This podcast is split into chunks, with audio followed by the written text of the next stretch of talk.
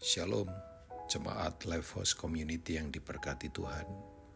Yesaya 58 ayat 11 berkata sampai ayat 12, Tuhan akan menuntun engkau senantiasa dan akan memuaskan hatimu di tanah yang kering dan akan membaharui kekuatanmu. Engkau akan seperti taman yang diairi dengan baik dan seperti mata air yang tidak pernah mengecewakan. Engkau akan membangun reruntuhan yang sudah berabad-abad dan akan memperbaiki dasar yang diletakkan oleh banyak orang, banyak keturunan. Engkau akan disebutkan yang memperbaiki tembok yang tembus, yang membetulkan jalan supaya tempat itu dapat dihuni. Kalau kita melihat Yesaya pasal 1 sampai pasal 39, nubuatan lebih banyak bersifat ke dalam untuk orang Israel. Tapi sejak pasal 40 sampai nanti selesai, nubuatannya sudah ke bangsa-bangsa lain dan beritanya lebih banyak uh, fokusnya kepada kedatangan Mesias ya atau pemerintahan Mesias yang disebut dengan mesianik itu ya.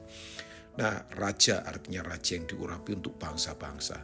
Nah, dalam ayat 11 ini Alkitab berkata bahwa Tuhan akan menuntun engkau senantiasa dan akan memuaskan hatimu di tanah yang kering. Jadi percayalah bahwa Tuhan mau menuntun kita. Nah, saya sadar bahwa yang mau dituntun adalah orang yang sadar tidak bisa tahu apa-apa, ya sadar tanpa Tuhan tidak bisa melihat apa-apa seperti misalnya gambaran orang buta yang dituntun. Apakah kita mau dituntun Tuhan pertanyaannya? Tuhan pasti menuntun kita. Ya bahkan dikatakan Tuhan akan menuntun engkau senantiasa, continually itu seperti orang menarik nafas, selalu tidak mungkin tidak. Tapi masalahnya dituntun Tuhan itu harus menanggalkan semua ego kita, kebisaan kita, Bahkan ekspektasi uh, pimpinan Tuhan tidak seperti yang kita inginkan. Misalnya Tuhan membawa murid-murid ada di Danau Galilea, tiba-tiba agak angin badai sakal, ya untuk membuktikan siapa dia.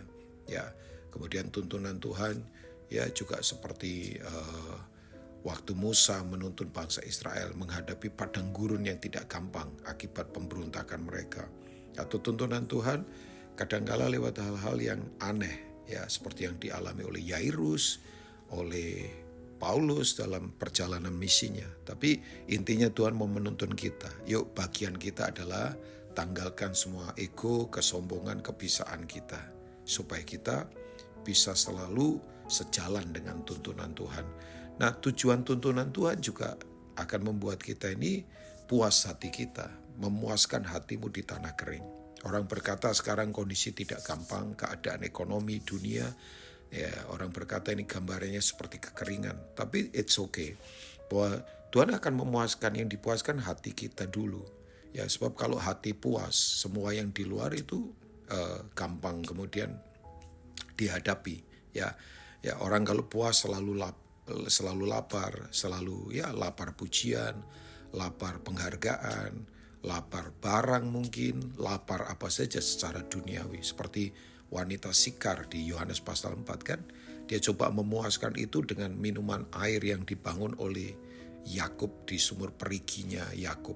Tapi kalau kita lihat yang membangun sumur ini pun sebenarnya orang yang alami kehausan. Karena kalau kita lihat di kejadian pasal 47, waktu Yakub ditanya Fir'aun, berapa umurmu? Dia berkata sebagai orang asing pengembaranku 130 eh, tahun, tapi hari-hariku buruk.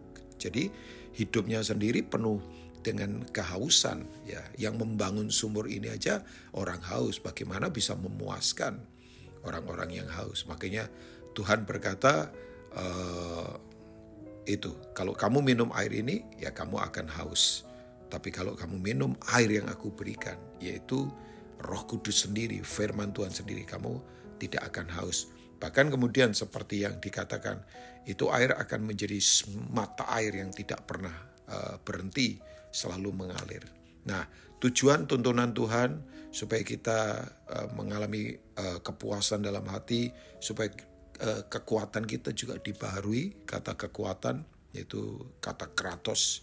Ya, jadi Tuhan mau kita punya the power of God Ya, kekuatan bukan hanya fisik, tapi ini mental, uh, rohani kita, cara berpikir kita. Ya Tuhan mau membarui kekuatan kita. Ya jadilah Kristen yang tidak cengeng, yang tidak gampang mundur. Ya gara-gara misalnya uang tinggalkan Tuhan.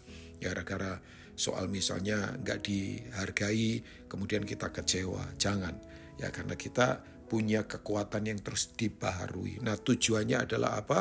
Supaya Tuhan berkata, kita akan membangun tembok yang apa membangun reruntuhan.